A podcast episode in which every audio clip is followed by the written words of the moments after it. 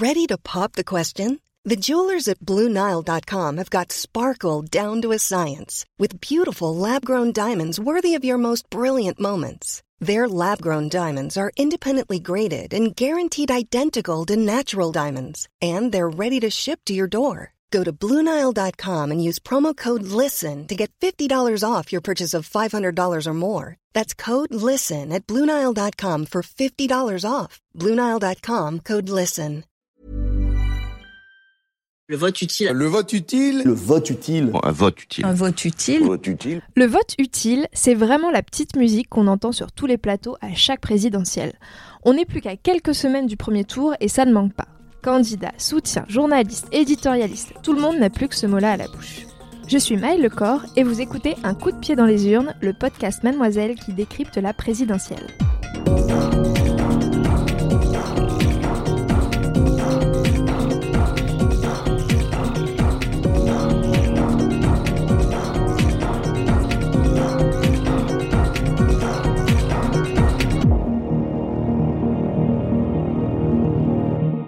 Bon déjà, c'est quoi le vote utile? C'est une expression pour parler d'un vote qu'on ne ferait pas vraiment parce qu'on soutient un candidat et son programme, mais plutôt en réfléchissant aux conséquences du bulletin qu'on mettra dans l'urne. Ça peut être empêcher un candidat d'accéder au second tour, ou bien favoriser un autre avec lequel on n'est pas vraiment en accord, ou en tout cas pas surtout, mais qui a un peu plus de chances de faire un bon score à l'arrivée que le candidat dont on se sentait plus proche en termes de proposition.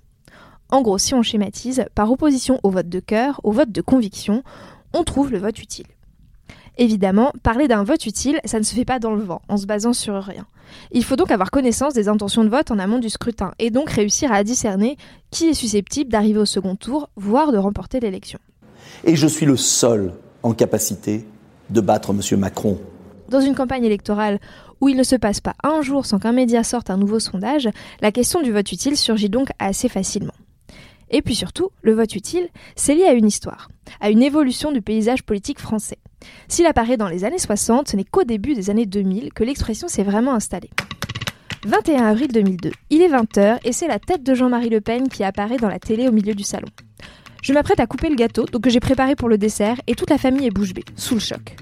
Ce jour-là, Lionel Jospin, candidat du PS, échoue à gagner le second tour à la surprise générale. J'assume pleinement la responsabilité de cet échec et j'en tire les conclusions en me retirant de la vie politique après, la fin de l'élection présidentielle. Aussitôt, il faut trouver des raisons et des coupables.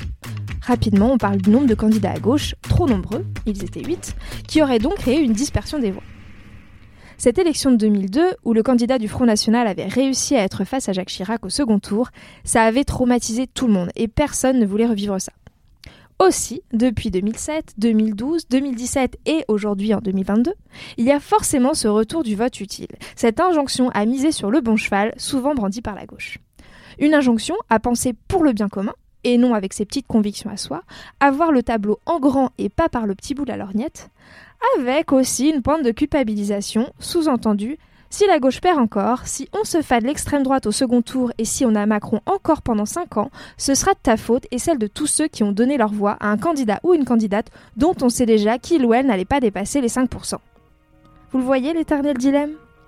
Cette année, c'est Jean-Luc Mélenchon qui incarne cette incitation à privilégier la stratégie électorale.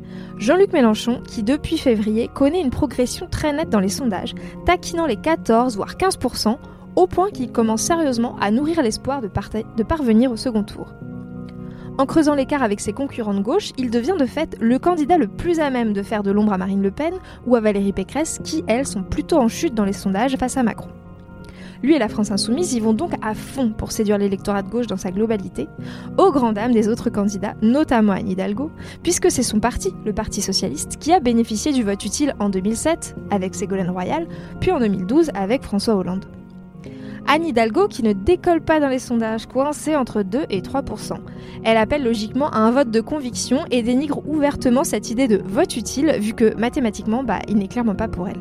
Je suis cette gauche républicaine, européenne, cette gauche de responsabilité, a-t-elle déclaré. Si vous voulez être utile aussi à la reconstruction de la gauche, alors faites-vous plaisir. Votez pour une femme de gauche à cette élection. Bon, vous êtes convaincu, vous? Non? Toujours personne? Personne? Le vote utile, quand il est pour soi, on trouve ça formidable et on le brandit à tort et à travers, on se présente comme le sauveur de la gauche. Mais quand il ne nous arrange pas, il est forcément contesté, vilipendé avec la même ferveur. D'ailleurs, vous savez ce que disait Jean-Luc Mélenchon du vote utile quelques mois avant le premier tour de l'élection présidentielle de 2012 Le vote utile est une camisole de force. Il culpabilise les électeurs. S'ils ne votent pas bien, c'est-à-dire pour les deux principaux partis, c'est Madame Le Pen qui va passer. Ça, c'était il y a dix ans. Aujourd'hui, Jean-Luc Mélenchon a changé de discours et préfère l'idée d'un vote efficace, c'est écrit par exemple sur un de ses tracts de campagne, plutôt que celle d'un vote utile. Bon, bah, si c'est juste une question d'adjectif, euh, mais écoutez plutôt. Moi, je n'aime pas trop le mot vote utile parce que j'en ai souffert dans le passé lorsque euh, il m'était opposé. je disais, je trouve ça un peu dur parce que le vote inutile, ça n'existe pas. Hmm. Euh, chacun déploie une, conviction et puis met un bulletin de vote pensant à l'intérêt du pays. Être pragmatique, tout en ne cachant pas son envie de rassembler autour de lui, enfin, plutôt autour de son programme, c'est désormais la ligne de conduite de Jean-Luc Mélenchon. Une stratégie qui s'avère plutôt payante à deux semaines de la présidentielle. Tiens, mais aujourd'hui, qui répond à l'injonction au vote utile? Effectivement, euh, plaider pour le vote utile, c'est surtout se priver de voter euh, pour les idées dont on se sent le plus proche, le candidat dont on se sent le plus proche. Eh oui, vous l'avez reconnu, c'est Fabien Roussel, le candidat du Parti communiste français. Ben, comme quoi, la vie est un éternel recommencement.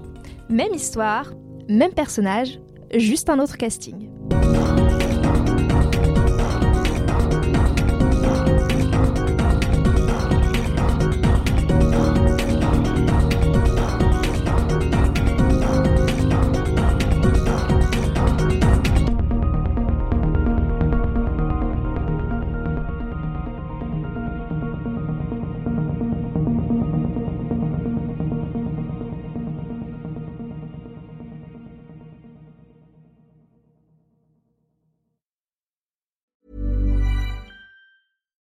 Hi, I'm Daniel, founder of Pretty Litter. Cats and cat owners deserve better than any old-fashioned litter. That's why I teamed up with scientists and veterinarians to create Pretty Litter. Its innovative crystal formula has superior odor control and weighs up to 80% less than clay litter. Pretty Litter even monitors health by changing colors to help detect early signs of potential illness. It's the world's smartest kitty litter. Go to prettylitter.com and use code ACAST for 20% off your first order and a free cat toy. Terms and conditions apply. See site for details.